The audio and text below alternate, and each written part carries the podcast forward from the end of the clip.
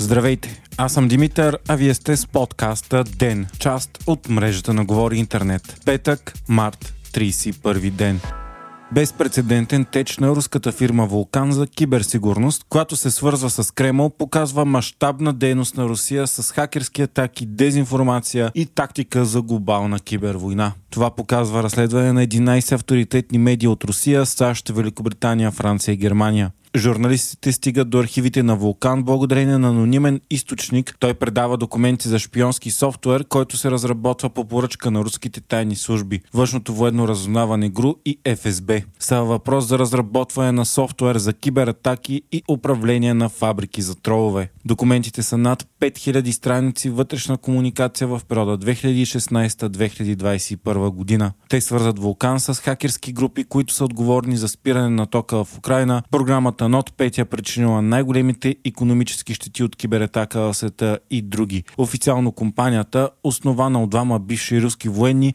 се занимава с киберсигурност и нейни клиенти са големи руски държавни компании, като за нея работят над 130 души. Тя не е в санкционните списъци на ЕСА и САЩ. Още през 2016 Вулкан започва изграждането на система Амезит, която позволява на ФСБ да поеме контрол на интернет в случай на безредици или преземане на чужди територии, като благодарение на нея могат да се извършват големи тайни операции за дезинформация в социалните мрежи, чрез създаване на акаунти, които приличат на реални хора. С тази система могат и да се контролират хиляди тролове в различни социални мрежи и с един клик да им се дават команди като публикации, харесвания, коментари, публикуване на мнения. Разработен е и проект Кристал 2B за обучение на кибероператори, които да атакуват критични инфраструктури като летища, пристанища, ЖП гари, електроцентрали и други. Целта е, в случай на нужда от хаос, да се парализира компютърната система и това да доведе до парализ на транспорта, електрозахранването и дори катастрофи.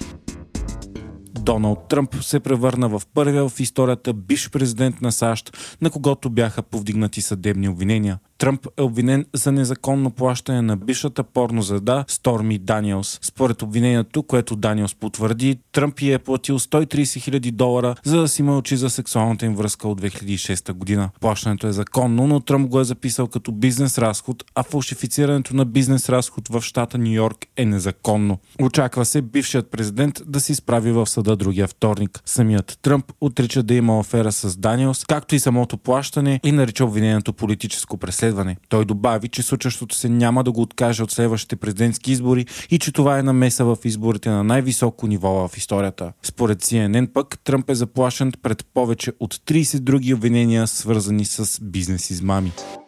Финландия ще стане 31-та членка на НАТО. Това стана след като след продължителни преговори Турция одобри присъединяването на страната към Арианса. Анкара бе последната столица, която отказваше да ратифицира протокола за присъединяване на Финландия. Депутатите в турския парламент обаче с пълно единодушие решиха, че няма сериозни проблеми в отношенията между Турция и Финландия за борбата срещу тероризма. За сега обаче Турция отказва приема на Швеция в НАТО, защото според Анкара тя все още не е изпълнила исканията в рамките на подписания с Турция меморандум. Ердоган обвинява обвинява Швеция, че не екстрадира кюрди и приема организации, които са смятани за терористични в Турция. Двете скандинавски държави подадоха заедно молби за присъединяване през май 2022 година заради руската инвазия в Украина.